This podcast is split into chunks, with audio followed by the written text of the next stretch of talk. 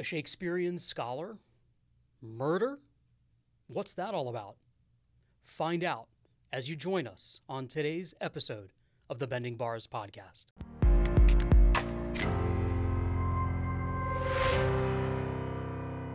Well, welcome to today's session of Bending Bars. Our podcast is uh, featuring a very special guest today.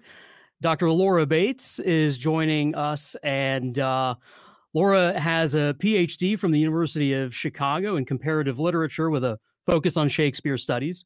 She's a professor of English at Indiana State University, where she has taught courses on Shakespeare for the past 15 years to students on campus and in prison. For more than 25 years, she has worked in prisons as a volunteer and as a professor. She created the world's first Shakespeare program in Supermax, the long term solitary confinement unit. Her work has been featured in local and national media, including two segments on MSNBC TV's Lockup. She is the author of Shakespeare Saved My Life 10 Years in Solitary with the Bard. She's been happily married for nearly 30 years to Alan Bates a retired professor and playwright. Laura, welcome to the podcast today. So great to have you with us. Thank you, Jim. I appreciate that. And I've got my little buddy with me here as well. outstanding, outstanding. The bard, the bard is with us. I love it. I love it. It is really a, a, a pleasure and an honor to to meet you and and to spend time with you today, Lauren. We just want to thank you for this uh, great opportunity today to be with us on the Bending Bars podcast. Thank you so much, Tim. And I'm so impressed with the program that you represent as well. Thank you so much, Laura. We, um, I was introduced to your book, Shakespeare uh, Saved My Life, a few years back, and uh, was just so impressed with um, your desire to take uh, Shakespeare and ultimately a, a more broadly uh, based humanities uh, course program into into uh, inmates behind bars. I'm running a program that's based in South Florida called the Civics Education Program, and uh, something we hope to scale uh, even nationwide. But I wanted to just kind of start, Laura, with um, how you got into prison education programming and what was uh, the inspiration or the idea uh, that made you want to take Shakespeare behind bars. Excellent question. And, you know, when I first started, if you were to go and uh, Google the phrase Shakespeare in prison, um, there would be so few uh, hits on that. And and I and the a nice, a wonderful program in Kentucky that inspired me were about the only thing going actually years ago. And now, if you Google Shakespeare in prison, you'll see hundreds of hits around the nation and around the, the world. Really, it's become such a phenomenon. But for me in particular, two things. One is I really was very much inspired by the, co- the company in Kentucky, um, Luther Luckett uh, facility, and um, just very impressed with the work that they were doing. They were really pioneering the idea of bringing Shakespeare into prison. For me personally, two other things were happening. One is that I was a graduate student at the time. I was at the University of Chicago and I was focused on Shakespeare studies. And at the time, it seemed like something outside the box, or you know, I guess literally outside the cage, to be thinking about bringing Shakespeare to such an unusual audience. Because in graduate program that I was in, uh, a lot, a lot of talk about the universality of Shakespeare, and I thought, well, let's test that. Let's take it a little bit further. Let's see what prisoners, what inmates have to say about it. And at that same time, my husband, who was a playwright, still is a playwright, was working with um, a gentleman called John Bergman from England, who was doing a prison company um, called the Geese Theater Company. And Geese would go into the prisons uh, with their actors from the outside and work and partner with um, inmates inside. So I was able to um, observe their work. My husband was involved with their work. And actually a little bit of an argument grew out of that between my myself and John Bergman, where I said, you know, I like this idea, but I'd like to see the inmates really be the ones involved, more involved. And so I went into prison. I brought Shakespeare, but I asked the inmates themselves to um, do the acting, to do the writing, to do the adaptations of Shakespeare. So it was very much um, inmate focused. So that was that was the different um, element that I uh, pursued. So inmate focused, to be sure. I recall hearing from your story, Laura, that there was also a bit of a challenge to you, and um, it had to do with a phrase called the ipso facto valorization of transgression in relation to uh, the great uh, tragedy Macbeth. Could you share with us a little bit too, Laura, about how that piece plays into the overall story? Because it sounds to me like there was a bit of a, uh, you know, kind of a, a moment of uh, a challenge that could only be maybe satisfied in your mind by taking the next step to go into a uh, prison education program like this. Absolutely. And I, Jim, I am so impressed that you picked up on that. I love that. It was on the day that I um, completed my PhD work at the University of Chicago. I had just defended uh, the dissertation, which is a very stressful experience, of course. And at the time, I was also part of the uh, committee that ran what was called the Renaissance Workshop, bringing in um, very high caliber um, scholars from around the world. And we had Terry Eagleton. And I love Terry Eagleton, very important Shakespeare scholar, of course. But coming fresh from just defending my dissertation and hearing Eagleton use the phrase that Macbeth represented the quote, ipso facto valorization of transgression, made me think, well, is that really what real life transgressors would feel about Macbeth? I mean, it's one thing to, to see that in the ivory tower of academia, um, this idea that there is something to in some way valorize about transgression, meaning again, murder, right? That's what Macbeth, that's Macbeth's transgression. So yes, that was very much that moment. I guess a little light bulb went off in my head at that time in that meeting, um, feeling, you know, I want to see what real life transgressors have to say about that. And, and of course, what I found was quite a different interpretation that what they saw in Macbeth was nothing to valorize in, in any respect whatsoever, and instead just found ways to examine their own transgressions and question why they made those choices. So it was a great inspirational moment and opened doors I never could have predicted. No doubt you you finish up at Chicago, uh, sort of the, the the scholarly, you know, kind of uh, you know, juices are still flowing. You're you're you're ready to to to get going, and all of a sudden you hear this challenge, and uh, it just it, it's amazing to me because on the one hand you've got you know Shakespeare hundreds of years ago writing about you know murder in this sense, and so the study of murder in Macbeth, if you will, was the impetus behind you going and asking, right? I mean, people who, in fact, were guilty of this crime, who had who had yes. committed this crime, I should say.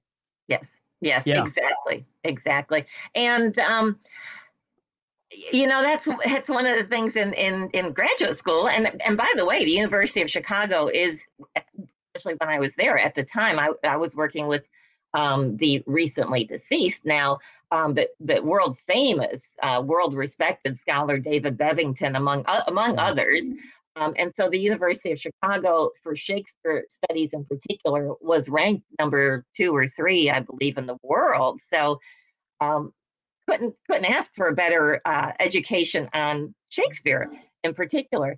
And yet, once I brought Shakespeare into a completely different uh, setting where I was working with people for the most part who had very little education themselves. Prisoner that I feature in the book, Shakespeare Saved My Life, was essentially a fifth grade dropout who had never, didn't even know who Shakespeare was. So you couldn't get any less um, uh, you know knowledgeable about Shakespeare. So what I felt like I was finding with that population was something more akin to what Shakespeare himself experienced, an audience that was new to these works and just responding very viscerally, very personally, not reading the footnotes and not doing the research, but just responding immediately to the characters and the and the situations. And it was very exciting and very eye opening for the prisoners, but for myself as well. That is a, that's an interesting um, sort of bridge that you just connected. In other words, it's as if you are going in much in the same way Shakespeare was um, dealing with writing, portraying, performing these great, uh, you know, theatrical masterpieces to the people of his own time. That's a really that's a really beautiful way in which um, you know you just described that, Laura. Were were there any um, just for for the kind of the uninitiated, the audience that that listens to our podcast that may have never you know stepped foot uh, behind the walls of a correctional institute or never gone behind bars, or what kind of fears, if any, anxieties were you uh, maybe um, aware of or um, you know kind of preconceptions that you might have had prior to going into prison? Um, people often ask me that question after after having uh, done the program for over six years now but what were some of your fears concerns anxieties if any as you were uh, preparing to launch a program like this you know um you know, and, and I love the question because it always has me thinking back to the beginning, and and I love you know recol- you know recollecting those moments. I don't know that I had any expectations or fears going in. I can certainly think about some of the early moments once I was in, and and some of those you know ah you know kind of moments like oh you know oh I'm in the room alone with a prisoner. You know I remember the first time that happened and uh, and I remember the first time it happened that I was alone in a very small confined space with a prisoner from solitary confinement, Supermax, long-term solitary confinement. So, in other words, one of the most you know dangerous in in the state.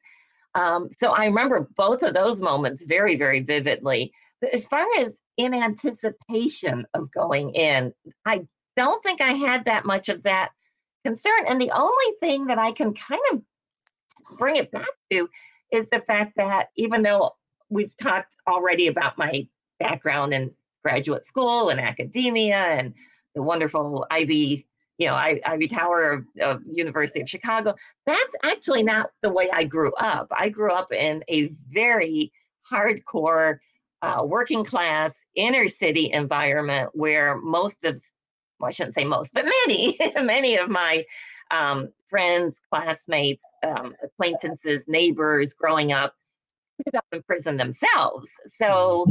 The criminal element uh, was something I was much more familiar with, and I guess we might say even more comfortable with as a child. And then by the time I ended up in, in the at the university at higher education, I was much less comfortable in that environment. My parents weren't college educated um, they were both immigrants from World War II that came to this country without even knowing the language, without you know any money, without any knowledge, without any education. So I did not come from a privileged background by any means. And like as I say, my my environment growing up was much more um, kind of criminal um, society. So I felt not unfamiliar with that kind of environment. I suspect, um, and especially as you're dealing with individuals uh, behind bars, that I, I think for them, and this has been my experience, often they expect us to be afraid. And when you come in with a sense of either either confidence or some kind of experiential knowledge, even as a child, it's kind of in your bones, if you will, in terms of as you as you put it, where you grew up. Um, they've shared with me that's that's that's disarming to them because they're expecting one response, and the response that's given to them is almost one of acceptance. You know, right off the bat, which which certainly helps, as you know, as an educator and in an environment like this, it helps kind of, if you will, mitigate you know any kind of distrust or you know, any sense of anxiety, even on their part, which I think is, again, a really interesting part of your background, which I suspect um, not only gave you the confidence, subconscious or otherwise, but also uh, just the ability probably to relate early on, right, to your inmate students. And those those are excellent points you just made. Um, confidence, I think, was one of the words you used, and um, comfort I would add that too, that if you feel comfortable, and now I'm, when I say you, I'm speaking to anyone in your audience that might be thinking, hey, I might like to do something like this someday. And that's, that's why I love when I talk to any audiences and inspire somebody else to do this. These are these are the keys. Yeah, feel comfortable. Feel comfortable in that environment. At least do your best to feel comfortable and feel therefore competent. And as you said, it's disarming. And um, you know, it's I, the other the other huge difference. And here's why: if you're going in to do anything like what I and so many others around the world now are doing, is more or less as a volunteer. I say more or less because I know some programs have some sort of funding. Mine never did. It was always entirely voluntary, and my part, and voluntary on the prisoner's part, which is important too. They really weren't motivated by um, you know, any requirement or external um, reward. So if you're if you're if you as an outsider are going into the facility voluntarily so they know that you're not required. You're not on a par with the prison you know officers guards administration where you you know you are being paid to go in there. Um, you're there because you care. You you have a concern. Another word that's important to to share that you have a concern, you have a genuine interest in them. I even feel, even though it was a little bit selfish to one extent on my part, that I was curious to to learn from them about Shakespeare. I feel like that was, you know, a genuine two-way um, communication between them. I was there to, yes, introduce them to something I hoped would be beneficial to them, especially in solitary confinement. Um, but I also let them know that I was equally eager to learn from them so um, that genuine concern, that genuine interest, um, you know, all of that I think would, would mitigate, as you say, to use that phrase, would mitigate um, concern on your part as well as on their part and put you both on a kind of equal level, I think. No, no doubt about it. No doubt about it. Our environment uh, at South Bay Correctional in South Florida is um, almost like a large cafeteria room where we can we can have about a hundred inmates at a time come, and we're very fortunate, Laura, to have that space and the availability and the support of the assistant warden and the director of programming. Um, it allows us to really, you know, host a lot of classes uh, at the same time, which, as you know, from timing and logistics and everything that goes into this, uh, the easier, quote unquote, the better. Contrast that um, meeting in a large cafeteria or a visitor's hall with you, Laura Bates, going into Supermax. This is completely different than anything, right? I've ever experienced, certainly in prison education. I've seen um, isolation cells, and I've seen guys uh, in in in isolation um, on on prison tours, if you will. But you went into Supermax, Laura, and you taught Shakespeare uh, to the most hardened. Could you just kind of describe for us just the logistics of that? I've seen pictures of you sitting in the middle of a hallway while guys are behind their doors and you know passing out assignments, but that is that logistically takes it to a whole different level. Yeah, it absolutely is a different level, and to this day, anywhere in the world, um, as far as I know, no one has ever done it since. Um, there was one other group that I tried to help get started. It was when the prisoner that I worked with most um, most extensively, pr- uh, prisoner Larry Newton, when he was transferred to the other supermax across our state of Indiana. I went up to that facility uh, with another professor from a, a local university, and we met with the warden there and the whole committee, and tried and tried to get them to allow them to start, and that never happened. They did not approve it. So to this day, it's never been done before. But I'll tell you, part of how it happened is the fact that um, my own background in um, prison work is actually kind of two different strands. So um, I was teaching classes for the university, Indiana State University, but they were university um, college credit classes.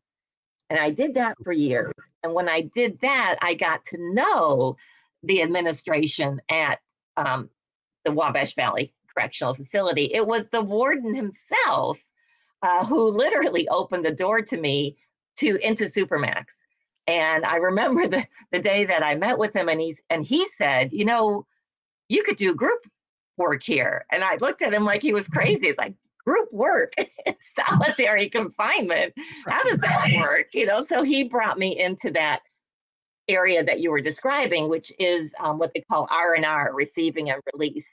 And if any of your um, audience uh, for this podcast has ever seen the lovely movie uh, Dead Man Walking, you, it's just one example of, of other films where you'll see an inmate um, on death row, for example, or solitary confinement, meeting with his lawyer through that glass door, or meeting with, you know, his religious um, uh, representative. But there's that that glass wall, so you're kind of in a phone booth on one side. Um, you pick up your phone, you talk to, you know, to the person on the other side of the glass wall. Well, that's where I was. Only I was on the inside, if you can picture that. So, right. uh, so I'm in that hallway, and initially I was just sitting on the milk crate. Uh, later, I was upgraded to a chair, but um, so that's where the the inmates were, and they would be brought out. We would have anywhere from four to maybe eight or ten at the most in that hallway, and that hallway did have these holding cells essentially on both sides. So yes, they would be um, escorted uh, two officers escorting each individual inmate. Um, the inmate would be chained, shackled, uh, on a leash, literally, and walked from his individual cell where he lived uh, down this um, long hallway into our area, and then locked into this, these individual cells. And then you made a reference to the, you know, the kind of cuff port or you know, little food slot type slot in the door. That's the way that the inmates in my Shakespeare group spoke to one another. And uh, it was amazing to see these intense and engaged conversations. And sometimes they ask me and they'd say, now who's who's in the cell next to me? Because of course you can't see right? Um, but they would have these wonderful conversations and focused on shakespeare really focused that that is extraordinary. And so, Laura, you would you would just hand uh, copies of Shakespeare's plays through these ports, or they would probably get handed by by mm-hmm. security guards, I would imagine. And me, um, no. that would kind of go ahead. Me, me, I I did the handing. Oh, you did the handing. Oh, okay. okay. Yeah. okay. Okay. Wow, that's that's great. So you would hand out uh, Shakespeare's plays and uh, you know have them read and, and have, initiate discussion, and they would turn in assignments. But what what was the um, what was one of the first or maybe first series of plays you you began with? You decided to introduce them to. Was it Macbeth? Well, actually, no. Um, and let me just give you a tiny aside.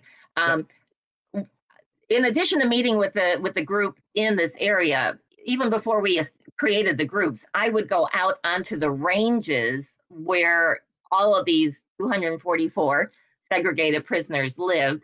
And I would hand, that's why I said me, I was a hander, I would hand the, the papers uh, through in, into the cells of those that expressed interest. And I, that's where I got in trouble. I never did any contraband intentionally but I accidentally gave just a single sheet of paper, which is a single Shakespearean speech, to one inmate who was on what's called a strip cell. You know, he was being oh. currently disciplined. And on a strip cell, you have literally, you, the prisoner, literally has nothing but a bare cot and he's sitting there in his under underwear and that's it. I mean, he has nothing in his cell. And and I showed up and I handed him a single sheet of paper and I got in trouble for that. But back to your other question, which play? It was Richard II. Richard II. And, okay. um, I would never do this. I would, ne- I would never voice this on college senior English majors, but it was Act Five um, of Richard II, a history play no less, right? Out of context, but there is a lovely, lengthy soliloquy Richard II is um, essentially usurped. Uh, he is overthrown by his cousin, uh, Henry Bolingbroke, who becomes King Henry IV. But when Richard is overthrown, he is imprisoned in the tower. So here he is in a physical, literal prison. He is isolated. So he is literally in solitary confinement himself. And it is the one moment in that play where Richard, who was never very introspective about himself or you know the meaning of life, that sort of thing, gets very introspective about where he is. And he says, I'm trying to compare this prison where I live unto the world. And he and he engages in some really interesting thinking that the prisoners that I would give this speech to uh, many of them related very well to it. And and one element uh, has Richard thinking about if only I could break out with you know break through these flinty walls. He says with my bare you know nails, my bare fingers, and you know dig myself out. Um, he talks about um, walking um, back and forth and fantasizing and imagining you know that he plays different parts in you know in his own um, consciousness many things that incarcerated segregated prisoners said they could relate to. So that was the first thing. And then we went to Macbeth. Uh-huh. uh-huh. so Laura, you would meet with them what about once a week for the period of of, of kind of a college semester? Is is that in terms of the structure of your program and, and your class? Um, kind of how was that run and how many plays would you cover with them during uh, the, the let's say the, the, the course of one class? Well, um, I love that you used the word structure. My first thought was I was completely unstructured because I, you know, nobody had ever done this. I had never done this. I had no idea how to, you know, how we should do this. And I'll tell you the biggest challenge and the biggest, you know, I don't want to say crisis, but the biggest question we had to address was um, I initially started with four interested inmates. And mm-hmm. I remember every week after I would spend the evening in prison. I would get back out into the car. I would call my husband and say, Hey, I'm safely out of prison. I'm on the way home now. And I would always say, and guess how many of the of the students, the inmates, are still in the group? And I remember he would always say, four. I would say, yes, I can't believe it. we didn't lose anybody.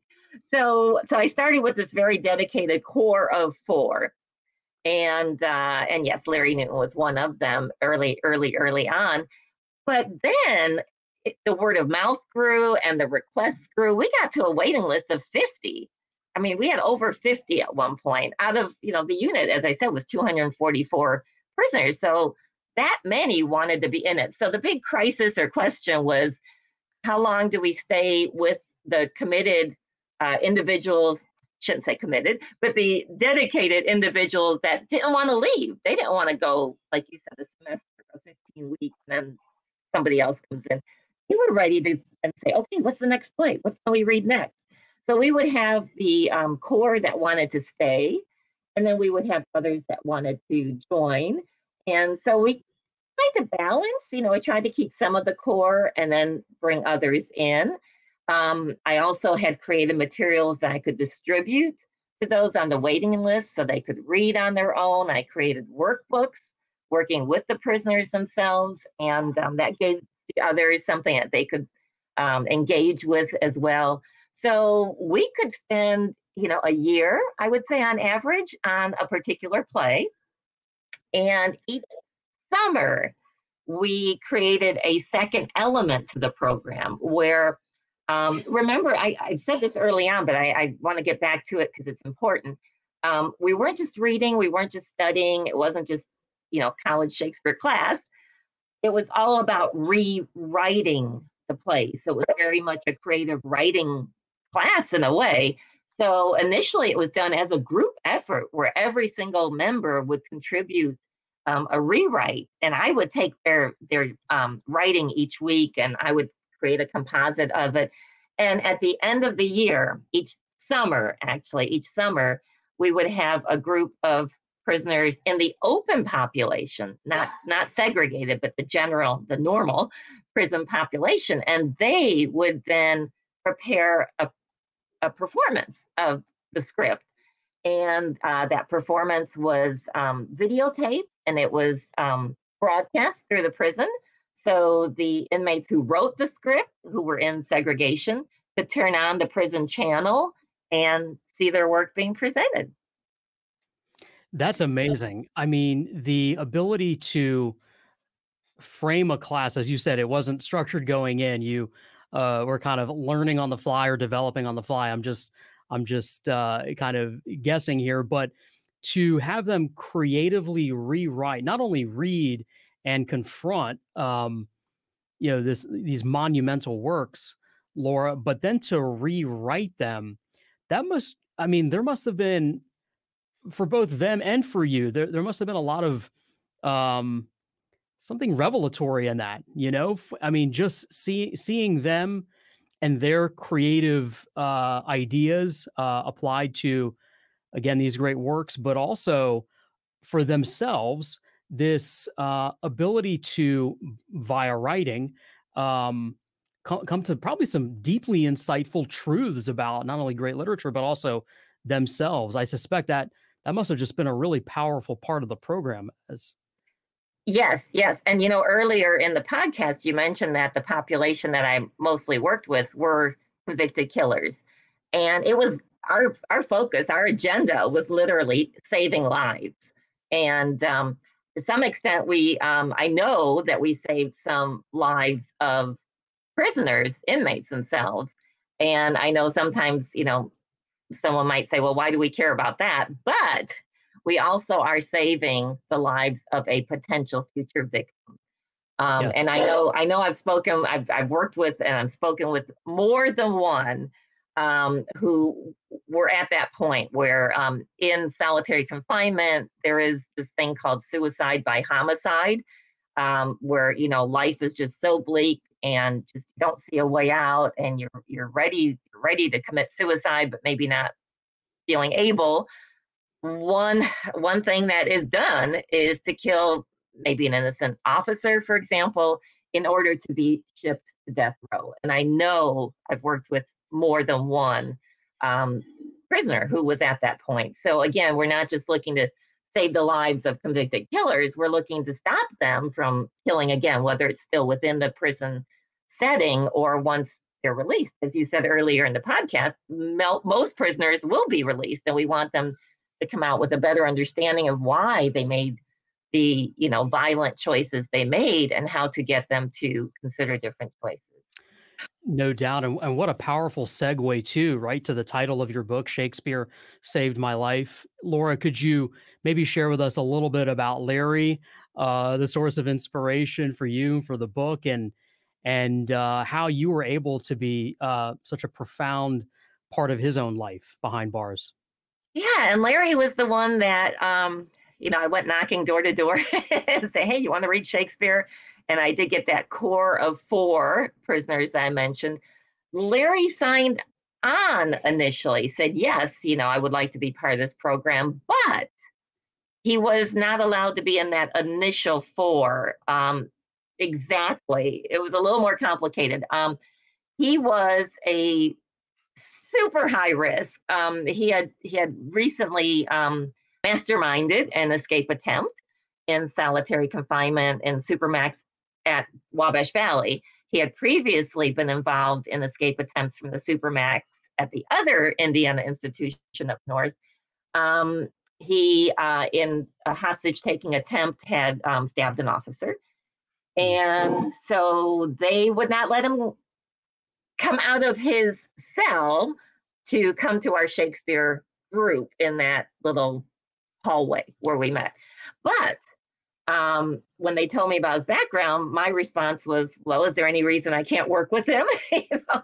And they said, "Well, you can. We just don't want to let him out of his cell." So I went to work with him at his cell. So each week I would meet with my group of four initially, and then I would go to his cell and uh, same assignment. I would, you know, hand him papers to work on that week, to read, to respond to, to rewrite, address questions.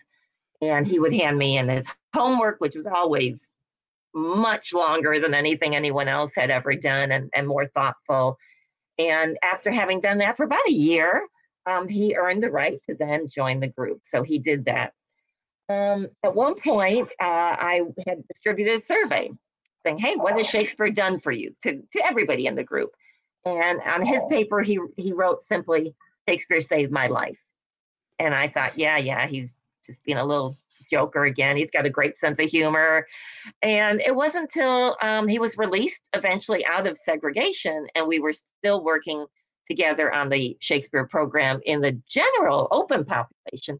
And I got to sit down with him and say, Hey, what did you mean? You know, when you said Shakespeare saved my life. And that's when he told me about, you know, how close to suicide he was at the time that Shakespeare came around, how it did give him something in a sense to live for. And more importantly, how the introspection, looking at Macbeth and and questioning his choices, looking at Hamlet and questioning issues such as honor. You know, is revenge honorable? Is that an honorable motive? Well, what motivated you know me and my choices? As he says so many times, Larry uses that expression. You know, I, I kind of had to look into a mirror. You know, through Shakespeare, look at myself. And you know, one of one of many wonderful things about Shakespeare is that, in a way, it's non-judgmental. It's not, you know, the prison therapist or psychologist coming to say, you know, you're broken, you need to be fixed. I know what's wrong with you. Here's what you need to do. I'm just presenting Shakespeare, you know, in a non-judgmental way and saying, hey, read about these characters and respond to them. And so it it's the prisoner's own um, inspiration and and motivation and and action to to read into these characters. I'm not asking him to do that. He's doing it on his own, and and that changed Larry's life um, to this day. It is amazing, amazing. introspection. And I think one of the reasons we call these books or great books classics in terms of how and why they've stood the test of time, and, and I'm sure you uh, can agree with this, is precisely as you described it, it it allows the individual to uh, confront you know dilemmas in life, the the range of emotions that we all experience.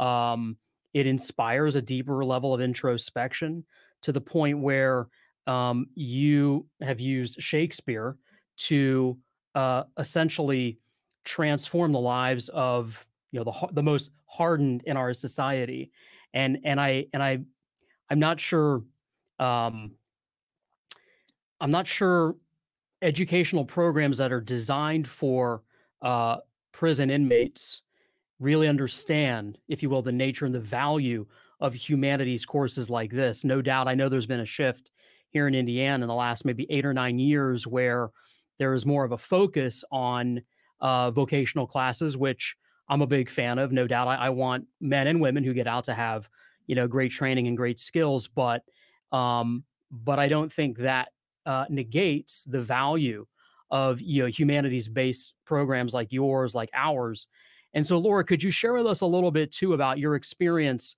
on that front? Because I think that um, oftentimes value is seen in terms of you know economic contribution or a fiscal contribution or something in terms of praxis something that's tangible but with when we lose sight of the power the transformative power of of helping an individual mind and heart uh, grow authentically grow uh, that vision, if and when they do get out, will help propel them back into society and understand really what it means to be a great citizen and a returning citizen. Absolutely. And your argument or your statement about the vocational is important. You don't want someone to get out and, and not be able to get a job. But if that person has been able to get a job, but hasn't come to terms with really analyzing why he made his or her uh, criminal choices, then what's to stop them from, you know, stealing from the boss or harming someone or, you know, losing temper, turning to violence. So this is where the humanities come in. And, and Shakespeare is one excellent example of that, but certainly could use other literature although I don't think there's anything that works quite as well as Shakespeare, but the idea of a, a humanistic element to the education and, may, and maybe it comes from a, a you know a non-credit and volunteer voluntary kind of program but there should be something before an inmate leaves the facility even if he's got technical training in order to help him get him or her get a job something that will also help him or her examine those choices that were made and and maybe think about how to make different choices. Um, I'll tell you, I had one other prisoner who's um, not featured, one in particular that comes to my mind right now, who's not featured in the book, but that I had worked with for many, many, many, many years. And um, ended up being released after serving, oh gosh, decades, decades for armed rob series of armed robberies. As he said, that's what he really knew how to do best. And when he was released, he was homeless. By then, his family was gone, dead. He had no one to turn to. He had no job. He lived on the streets, I think, for a year or more. And he said to me at that point, you know, when I saw him actually a, a little bit after that, he said, you know, it would have been the easiest thing in the world for me to turn to the one and only thing I really knew how to do, you know, back to armed robbery, right?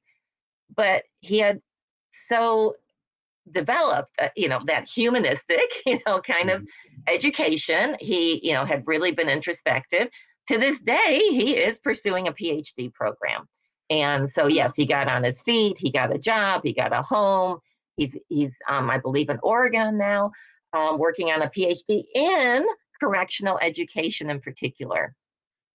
That is extraordinary. That really is extraordinary, Laura. It, yeah, I mean, and and it's not that not that one has to negate the other. Um, I don't think, and, and I know you would agree. I mean, the both and approach is is perfectly fine. The, they're they're gonna they're gonna do well. But to have that vision, if you will, that that kind of humanistic vision is what's going to uh, ultimately give them, you know, that that the the desire to to give back, not only to not reoffend, but but to want to give back and and ultimately to want to help others.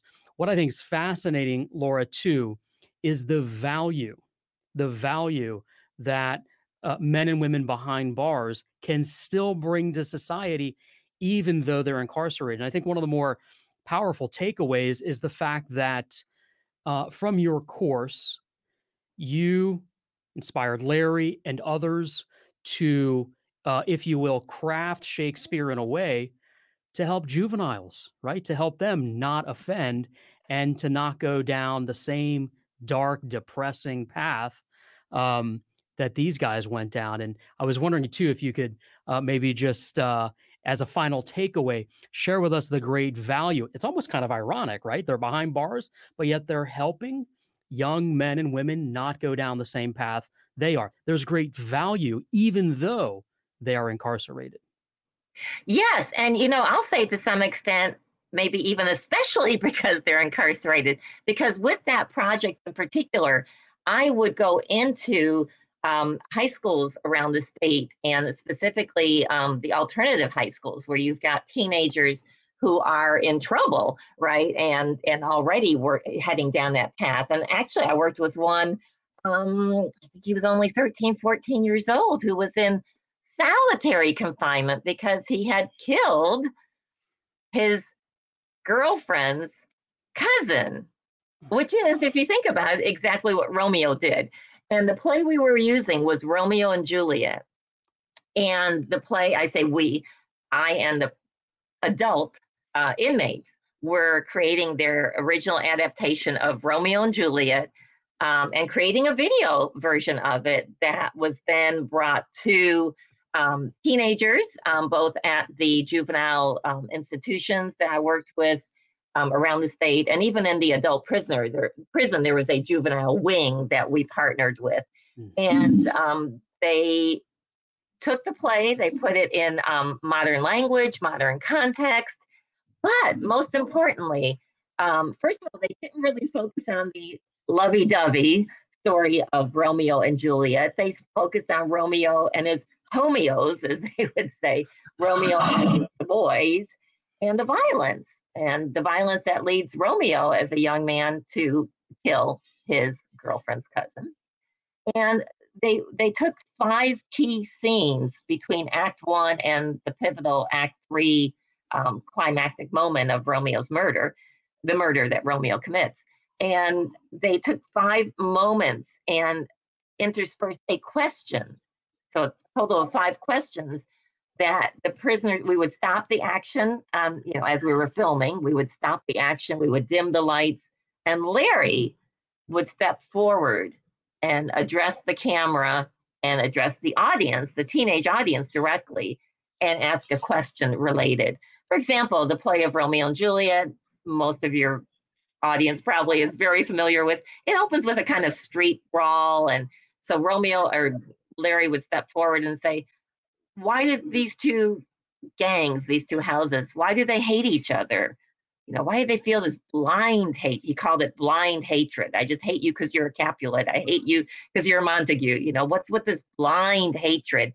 And then he would always, with these questions, address the viewer, the teenager, directly. And, and for example, he said, Who do you hate blindly and why?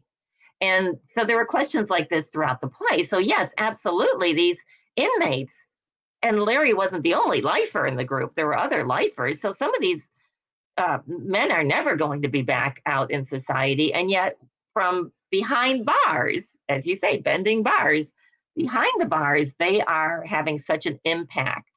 Um, and, and I'll tell you one other way, two other ways they're having an impact, three other ways.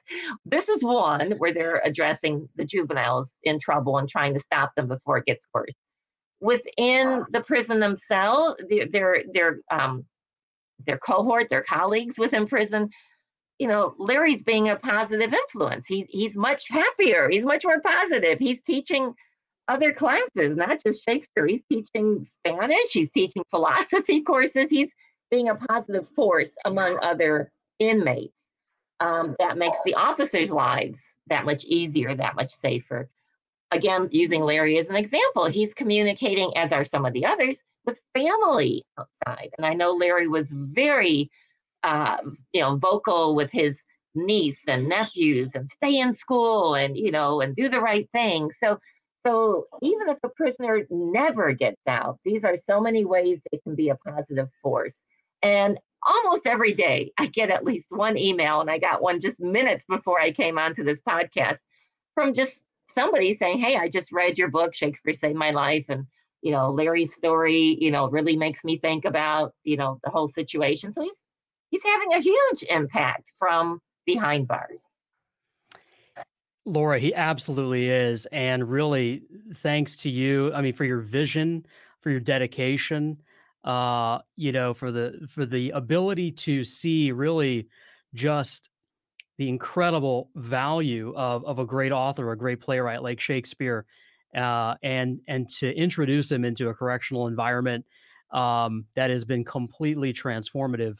Um, as as you say in your book, he he has saved lives. He saved uh, Larry's life, and he continues to save lives. And uh, I mean, this this our time with you has just been absolutely extraordinary today, Laura. Thank you so much for your great work in Shakespeare. Thank you Thank so you. much, Laura. Thank you, Jim, so much for the good work that you're doing and for this opportunity to be able to talk about this.